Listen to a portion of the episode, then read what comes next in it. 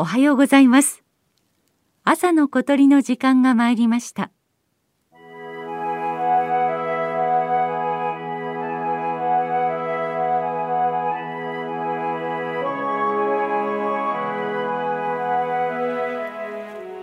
茨城県東部にある北浦。太平洋に沿って南北およそ 20km の細長い湖で大きな川のように見えます。岸辺に積み上げられた石の上で小鳥がさえずっていました。セグロ石霊です。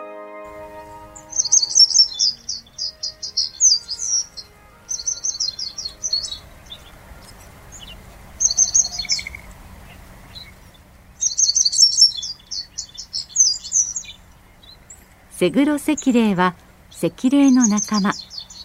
スズメより大きく尾が長めの鳥です。頭から背中胸が黒くお腹が白とコントラストがはっきりしています。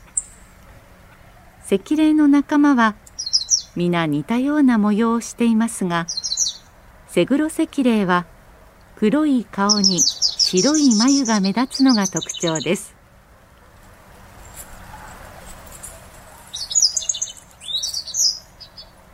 セグロ石霊は日本列島だけに分布している日本の特産種です。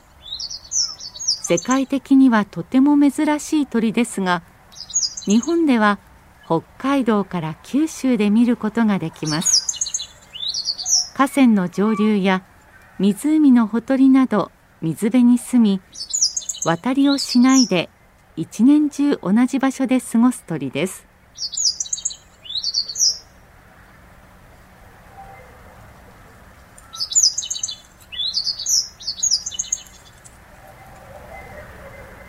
同じ仲間の白石霊はコンビニの駐車場でも虫を捕らえ奇跡霊は溝のような細い流れでも見られます。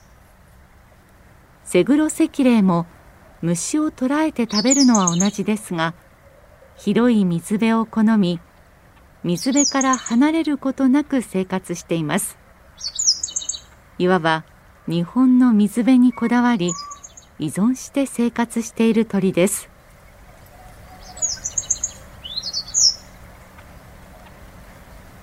最近セグロ石霊が減った地域があります。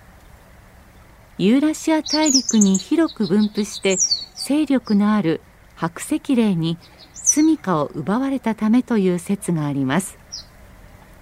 セグロ石霊が依存している水辺の環境が変化しているのかもしれません。目には見えなくても虫の数が減っているとその影響は大きいと思われます。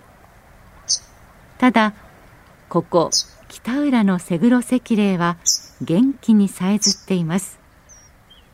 この鳴き声を聞く限り命をつないでいくことができると思います。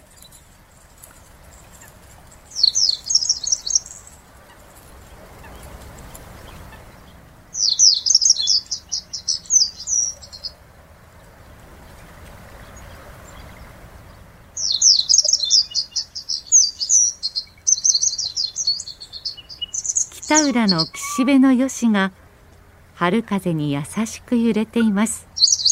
セグロ石霊のさえずりが湖の春の深まりを感じさせてくれます。